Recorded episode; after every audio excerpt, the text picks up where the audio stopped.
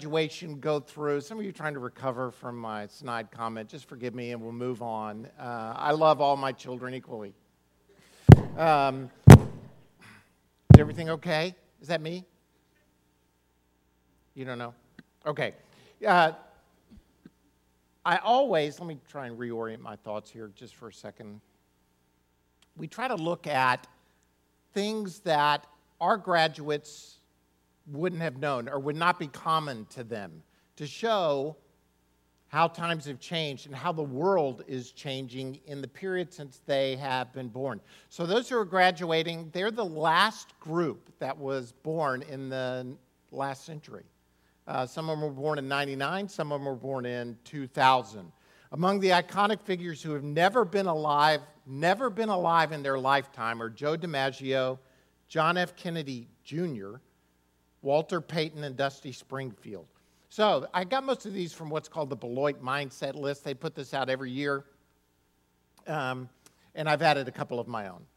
Uh, they're the last class to be born in the nineteen hundreds, the last of the millennials. Next year, Generation Z, or whatever the next one's called. They are the first generation for whom a phone has been primarily a video game, direction finder, electronic telegraph, and research library. E-Harmony. E-Harmony has always offered an algorithm for happiness. It's always been around. Peanuts comic strips have always been repeats. Uh, they have grown up in a floppy-less world. Um, many of you don't even know what that means. Um, the younger, they're, they're looking at each other like, floppy what? Floppy disks. Uh, they have, have, were gone before they were even Uh, born. There have always been emojis to cheer us up. Uh, the Panama Canal has always actually belonged to Panama and Macau to China. It is doubtful they have ever used or heard the high-pitched whine of a dial-up modem. Praise Jesus for that, guys. Donald Trump has always been a political figure, but as a Democrat, as an independent, and now as a Republican. Amazon has always invited consumers to follow the arrow from A to Z. It's hard to believe Amazon has always been around in their lifetime. They don't know it any different. Uh, Dora the Explorer and her pet monkey Boots helped to set them on the course of discovery. The seat of Germany's government has always been back in Berlin. By the time they entered school, laptops were outselling desktops. As toddlers, I love this one. As toddlers, they may have dined on some of that canned food hoarded in the case of Y two K. Some of you still have some of that stuff in your basements, I know. I was here then. Uh, whatever the subject, there's always been a blog for it. As toddlers, they may have taught their grandparents how to Skype. Wikipedia has steadily gained acceptance by their teachers. Justin Timberlake has always been a solo act. N sync? I'm not going to do my N sync illustration. Uh, thanks, yeah. Bill Clinton has always been Hillary Clinton's aging husband. And Fullness has always met at this location. There was no other place. And I was going to add this in. Uh, they don't know any of the songs I did last week. Uh, that's part of... Uh, Times have changed. But one thing we can say for sure, through the grace of God and challenging times, God is the same. God is at work in our lives. What I want to do this morning is I'm beginning a new series called E three. Uh, for those of you who are new to Fullness, E three is really the three E's that we say that have to do with who we are as a vi- uh, the vision of our church. We are called to encounter God and His people, to experience the Holy Spirit and help you discover your purpose, and to expand our influence by making a difference. Over the next three weeks, we're going to talk about these three E's. I, I, we're just coming out of our twenty-fifth anniversary, and I want to remind those of you who are a part of Fullness and have been a part of Fullness, this is who we are. Those of you who are new to Fullness, I want to help encourage you by sharing the vision of what we believe God has given us as a church. But today what I want to do is kind of introduce this, this theme of who we are and vision by sharing with our graduates and sharing with you who we are. Uh, these three young people are children of this church. Uh, Olivia uh, was... Uh, She was born after we moved into this location. She spent her entire life in this church. And Landon Griffith, they came a little later, but really the formative years of their life have been as a part of Fullness. So as they go out, I, I want to remind them of who we are and as a result, who they are. So I'm going to do that by looking at what I would consider the key passage for us as a church. Uh, Ephesians three, fourteen through twenty-one. I've preached on this passage many times, but I want to share with you in a little briefer form this morning, really who we are as a church to remind our graduates who they are as they go out from this place. Because we, we don't believe that Christianity is a singularity experience. In other words, this is not just about you and God. We believe that God is looking for a people after his name. Uh, he does look for a person, but the person, this individualistic American attitude that we have about just me and God is, is really not biblical. It, it's really us and God. We are the people of God. We are a family. We are a building. We are a body. We are who we are. You guys are who we are. And as you go from this place, I want to remind you about who we are. So in Ephesians three fourteen, Paul says, uh, he starts off with these three words, for this reason. Now, I could spend the next twenty minutes easily talking about what it means for this reason. In other words, the phrase he's using here, for this reason, means that there's a lot of stuff that's come before. Uh, for this reason. What reason? The reason, it is incredible what Paul's already laid out. He's already laid out, hey, I pray that the eyes of your heart would be open, that you can know who you are. Who are you? You're alive in Christ. Because Christ is raised from the dead, you who were dead are now alive. But even more than that, you're now part of the people of God. We are the church held up to God's glorious light like a diamond with all its facets where the light of God shines through. We are, we are the people of God. Jew and Gentile, the mystery of God has been uncovered, and now this unbelievable thing has happened that we who are from different races and different backgrounds and different socioeconomic groups, we are one people. For this reason, he goes on and says, I kneel before the Father from whom his whole family, that's us, in heaven and on earth derives its name.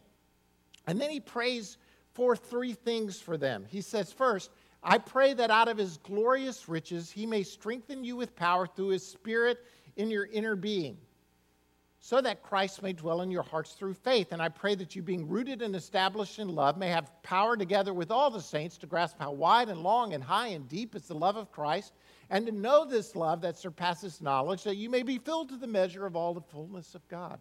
Now, I just ripped through that passage, but it's really, really good. He prays first that you would have, you to understand that you have power through the Spirit. Power through the Spirit. Look up here, guys. I was in my mid-twenties before I realized that I was saved, but that I wasn't supposed to be trying to live the Christian life out of my own strength or might. In other words, excuse me, I was raised in a Christian home. Uh, I went to church all my life, from, I mean, nursery on, like kind of like these guys. I was in church. I went to a Baptist college. I was in a Baptist seminary. I was living the good Christian life, but somehow I had missed the truth that is this, that God saved me and empowered me with his presence, that I could not live the Christian life out of my own strength. That at some point I was going to fall short, I was going to fall frustrated, I, it just wasn't going to happen. But he put his Spirit in me, his power in me that enabled me to do it. We've tried from day one at Fullness to emphasize this over and over and over again. The only way that you can get saved, and the only way you can live the Christian life, and the only way that the body of Christ can be built up is through the power of the Spirit who indwells us. Now, when I was younger, and we ever talked about the power of the Spirit, it got so, I, I, I didn't like it because the only people I know who talked about the power of the Spirit, uh, this is just honest, were so weird, I didn't want to be around them. I mean, I considered myself a relatively normal young man. I, I know that's a deception in and of itself, but I liked sports. I liked, you know, different things. I liked talking to people without it sounding weird. I, I liked different things. And the only people I knew who were filled with the Spirit were weirdos.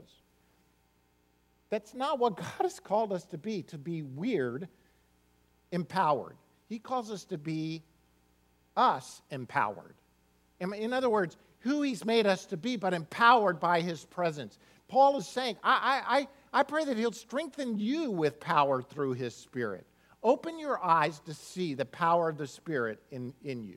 Unleash, let the power of the Spirit dwell in you to make a difference in this world. And then he goes on, excuse me, that to pray that you would know this love of Christ that surpasses knowledge. In other words, you can't know it, but I pray you know it. How do you know it? Well, you don't know it with your head. You know it with your heart. You know it in the, in the realm of the spiritual that God has given you, to know this love.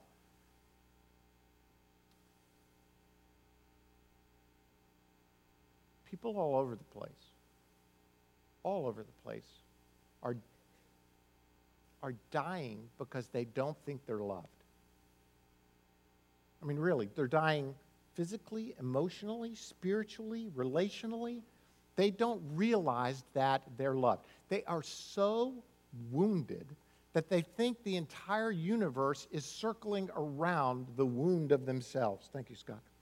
And so everything they do, they view through the prism of, I am unloved. You may be here and be like that today. Paul is saying, look, you don't know this love of God with your head. You know it with your heart. And I pray for these three and all of us that we would, we would know this love that surpasses knowledge, so that we would be filled to the measure of all the, and here's where we get our name from, the fullness of God. A remarkable truth that you can, the fullness of God can inflow you. That's who we are. That's who he's called us to be. He, he prays for that. And my prayer for these three is that they would know the power of the Spirit, the love of Jesus Christ, and the fullness of God. Why? Because when it happens, God, who is able to do more than we can ask or imagine, his power is going to be at work within us in order that glory can be brought to the church and Christ Jesus for how long? Throughout all generations, forever and ever. Amen. We need to look beyond ourselves. God has unbelievable things for you guys in the days ahead. Unbelievable. I mean, you can't even think them. You can't even imagine them at this point. But God knows. God has those kind of things available for us as a church as well. You may be here and you may be old like me, or you may be young like them. But I want to tell you that God can still do unimaginably great things in your life. Do you believe that? That he can still do those kind of things? I, I have you ever been like, you ever been to a baseball game? It's like the ninth inning, two outs. Your, your team is behind by a run. The bases are loaded. You're sitting on the edge of your seat in anticipation. Okay, some of you have never been to a baseball game. Have you ever been to a movie or read a story or something, and it, it's coming to the climax. It's coming to a point, and there's this sense of anticipation in you that something great is about to happen. That's what I feel for our church right now. I believe we are on the edge of what God has called us to be. It's taken twenty-five years for us to get here, but I believe we are right there. So I want to share our vision with you again. And for our graduates and for all of us, I want to say, let me give you a couple of points and how is this going to happen? How, what can we do to participate by the power of the Spirit, the love of Jesus Christ, the fullness of God? What can we do to kind of step into this destiny that God has for us? Are you with me? I'm going to just turn this off for one second so I can really cough.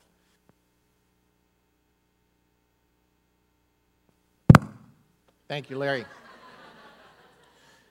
All right, here we go. First thing, adjust your attitude. Adjust your attitude. Paul says back in Philippians, each of you should not should look not only to your own interests, but also to the interests of others. Your attitude should be the same as that of Christ Jesus. What was Christ's attitude? Christ's attitude was, it wasn't about him, it was about us. We, let's face it, you are you are indoctrinated with the attitude of self-interest. I mean, not only did were you born into sin, which is basically the it's all about me, but you're American in the twenty-first century. Oh my goodness. Just look at this all about me attitude that is just It, we are suffering the harvest of this attitude in politics, in economics, in life, in every other realm. We are looking at the harvest coming in of saying, it's all about me. How are we going to step into the unimaginable and to the power that God has for us? Well, we have to, we have to change the way we view things. We, we need to look out more for the interest of others than the interest of ourselves. And this is so countercultural for us to really do that. We need to have we need to have our attitudes impacted by the power of the Spirit that indwells us to adjust our attitude. Paul prays over in uh, Ephesians four, make every effort to keep the unity of the Spirit through the bond of peace until we all reach unity in the faith and in the knowledge of the Son of God and become mature, attaining to the whole measure of the fullness of Christ. In other words, we... We, by looking out for the interest of others, maintaining a bond of peace, it gets us to a place of maturity. Let me just give you an example. Over and over and over and over and over and over in life, you're going to have the opportunity to make a choice. I, I am now confronted with this situation, this circumstance. Do I choose joy? Or do I choose something else? Can I just share with you that um, nowhere in the Bible is uh, uh, complaining seen as in a good light, murmuring. There's no spiritual gift of seeing what's wrong with everything. You were born with that. You can see that. What, what makes a difference is you choosing to see the joy of life. Uh, when Kathy, Kathy and I are coming up on our thirtieth wedding anniversary uh, in June, and when we got married, we went on our honeymoon to the Dominican Republic, to Puerto Plata, to a, a resort. Now, it was my responsibility, my responsibility to plan the honeymoon, the location, the destination, the whole thing. And I've done it, I, and I'm an over-researcher, I'm an over-planner. We've talked about this in the past, and, but I'd never been to the Dominican Republic. I didn't know anything. And so we we flew in, got there. We walked into our bungalow, and, you know, I'm a little, you know, I, I want Kathy to be happy. I want her to, to, to say how awesome this is. And we walk in our bungalow, and it's it's nice. It's on the beach, but there is one key aspect which they never put in the brochure, and that it is un-air-conditioned. There's no air conditioning. Staying on the beach, it's ceiling fans and windows in a tropical island environment, right? So I'm I'm now on edge. And um, Kathy changes everything by saying, this place is awesome. This could not be more perfect. Now, in, you know, see, I know it wasn't perfect. I know in my head, perfect would be air conditioning. Uh, I, I understand. We're going to be here for a week in unair-conditioned bungalow on the beach. But she cho- chose in that moment joy. And her choosing joy changed the direction of the entire week. Are you with me? You, it doesn't take a dang rocket scientist to figure out there was not air conditioning in the building. Everybody knew it. But you, she had a moment where she could either choose joy or choose to complain. Her choosing to complain would have, honestly, women, you don't know this, but the male ego is much more fragile than you can even imagine. I mean, it, it, you just have no idea. I mean, really, I'm just letting you behind the curtain just a little bit. She could have destroyed things in that moment, but her choosing joy changed everything. Listen, you're going to be constantly faced with this. Adjust your attitude. Look out for the interest of others. Over the years, it has become one of my values to say, I choose joy. I choose joy in this circumstance. And by the way, joy and happiness to me are not the same thing. Joy and happiness are, we can talk about this more in depth. I got to move on. But let your attitude be that of Christ Jesus. I could go on about our honeymoon. I, I'm going to. She, Kathy doesn't even like the water. She doesn't like, she's kind of afraid of the water. She chose to take diving lessons and go diving with me. She chose to go golfing with me. She never picked up a golf club, but she had a great time driving the cor- cart, and that was a that was a risk in and of itself, and and playing the par threes. But it, you know, I look back on that week with incredible joy, but mainly because of what Kathy chose during that time. You can change everything, everything by choosing to go with joy rather than complaining. Second point is this. Pursue excellence. Pursue excellence. Paul said, uh, excuse me, Solomon says this, and he was pretty smart. Whatever your hand finds to do, do it what? Uh, just get by. Just do the best you can. C is good enough if you can get an A. Look, if the best you can do is, with all your might, get a C, then get the dadgum best C you can get. But if you can get an A, get an A. Pursue excellence. Why go after things half-hearted? Why? I believe that God has called us to do everything we can to the best of our ability. Whatever you do, work at it with all your heart. Why? You're working under the Lord. You're, you're bringing an act of, your work is an act of worship before the Lord. I just do that to keep you awake. Uh, that little sound, it's just there to keep you, keep you on edge a little bit. Listen, I, I understand this. Excellence in and of itself can become an idol. I'm not talking about that. I'm talking about, as an act of worship unto the Lord, do what you can do to the best of your ability.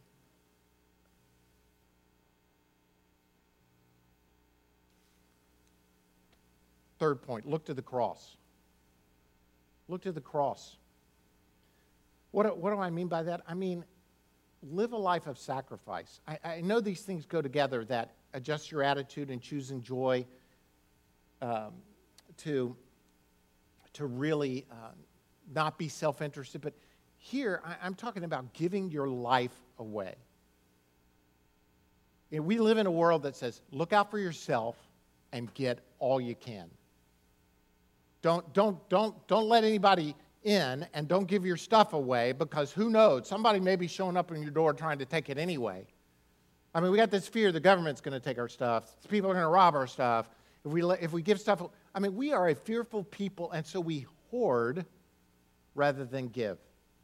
And we're to call, we are called, it is that is straight from the pit of hell to me, that we are called to be hoarders and not givers.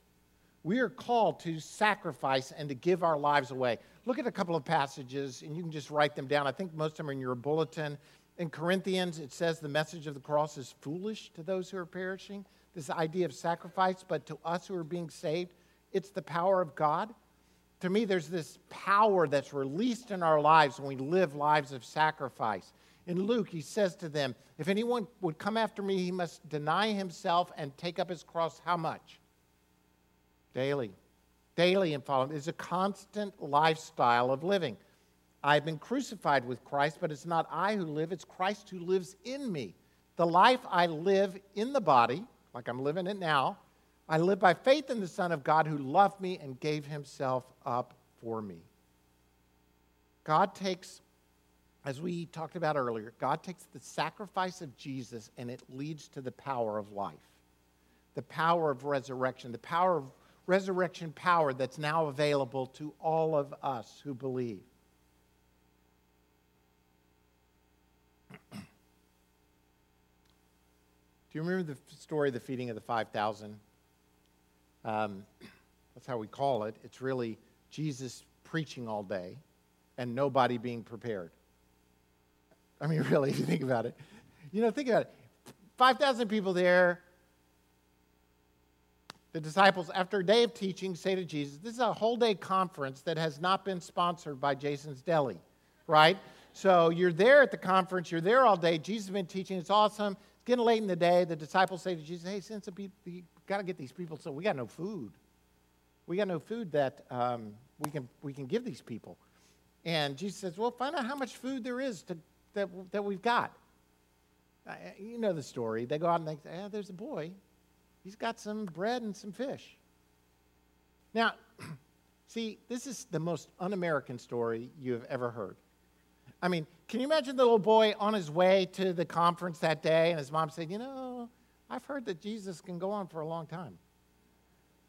You might better take your lunch. Here's some loaves and here's some fish, just in case Jesus goes on for a long time. And so the boy's there with his lunch, and then they're saying, hey, has anybody got any food? You know, Americans would say, hey, it's my food. Why should I help you unprepared people? Why should I, the only one who came prepared, share my food with you? But but this little boy, he gives, he sacrifices his food, and what happens? The unimaginable happens. Jesus takes it, breaks it, feeds five thousand with five loaves and two fishes because he was willing to sacrifice. See, sometimes you haven't seen the miracle of God in your life because you've been trying to hold on to rather than let go. And it's in the letting go, the attitude of the cross, the attitude of sacrifice that says at times that's when God can move in and do great things. And that leads me to the last point, really, is to know that our limited resources are limitless in God's hands. Our limited resources are limitless in God's hands. You know, you may be saying to yourself, you know, even if I sacrifice, I don't have that much to give. You know, I'm not, I'm not that smart. I'm not that talented. I don't have that much ability. I don't have this. I don't have that. Listen, it's not about what you have. It's about what God can do with the little that you give him. Because in that, God can move in miraculous ways. And in doing so, God can do more than you can ask or even imagine. And there's some great things being imagined in the world right now. Do you know that, um, that, that in uh, the Netherlands, Dutch trains now run solely on wind power? On wind power. It's incredible if you think about it. We're, we're building Hyperloop trains in California that'll run in a vacuum at seven hundred sixty miles per hour. You can go from San Francisco to L A in less than an hour, a lot less than an hour when they've finished. They're developing a, a way of fighting fire, fi- uh, forest fires. They're developing a way to fight forest fires with drones, putting out fires with sound waves. Yeah, I, I mean, people are imagining great, great things. Floating farms. They're about to fir- do the. They're about to experiment with the first head transplants. I, I mean, things that we can't even. And we're going forward with A I and uh, you know other robotic things over here. Can't get past the head transplant. Just just move on. I think he'd look good with a head transplant. I mean, we can imagine a lot of stuff, but God can do more than we can ask or even imagine, according to his power that is at work within us. How? I, I believe the other points lead into this one. Look, we, we need to have the right attitude. We need to believe. We need to change and have the same attitude as that of Christ Jesus. We need to we need to pursue the best that we can with what God has given us. We need to look to the cross. We need to lay down our lives and give it to him. We need we need the power of the Holy Spirit, the love of Jesus Christ, so that we can attain to the whole measure of the fullness of God. I believe that's what God has called us as a church to be and to do. And let me just say to our graduates, I believe you're going to do unimaginable things in the days ahead. I look at the three of you, and I, I am so proud of you. I believe God is going to just take what he's invested in you already and unleash it on the world in a great way. And, and I want to encourage you, in the, as you go to college, as you find the person of your dreams, as you get married and have children, and to be a part of a body of Christ, a fellowship of believers that can encourage you to achieve the destiny for which God has created you and redeemed you. And to fullness, I say to us, to know that our limited resources of a church of several hundred, if we give our resources, what he's given to us already unto him, he can take them and make them limitless. And I believe he will do that both now and in the days ahead. Stand up with me and let's pray together.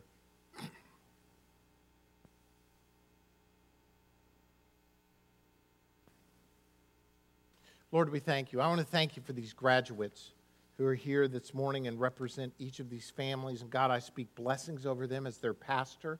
I pray that the, the power of the Holy Spirit and the love of Jesus Christ and the fullness of God would be fully realized in their lives. Lord, I pray for all of us who are part of fullness. I pray, Lord, that your, your power would continue to be at work within us. That, Lord, this would be a place where when people walk in the doors, they will encounter the presence of God at work in the people of God. That, Lord, they would then experience the person and work of the Holy Spirit. They would discover their purpose and destiny so that the kingdom of God would be expanding continually all around them. Lord, we thank you for what you're going to do in the days ahead. We bless you, we praise you, we glory in you. Thank you. Now to him who is able to do immeasurably more than all we can ask or even imagine, according to his power that is at work within us, to him be glory in the church and in Christ Jesus throughout all generations, forever and ever. Amen.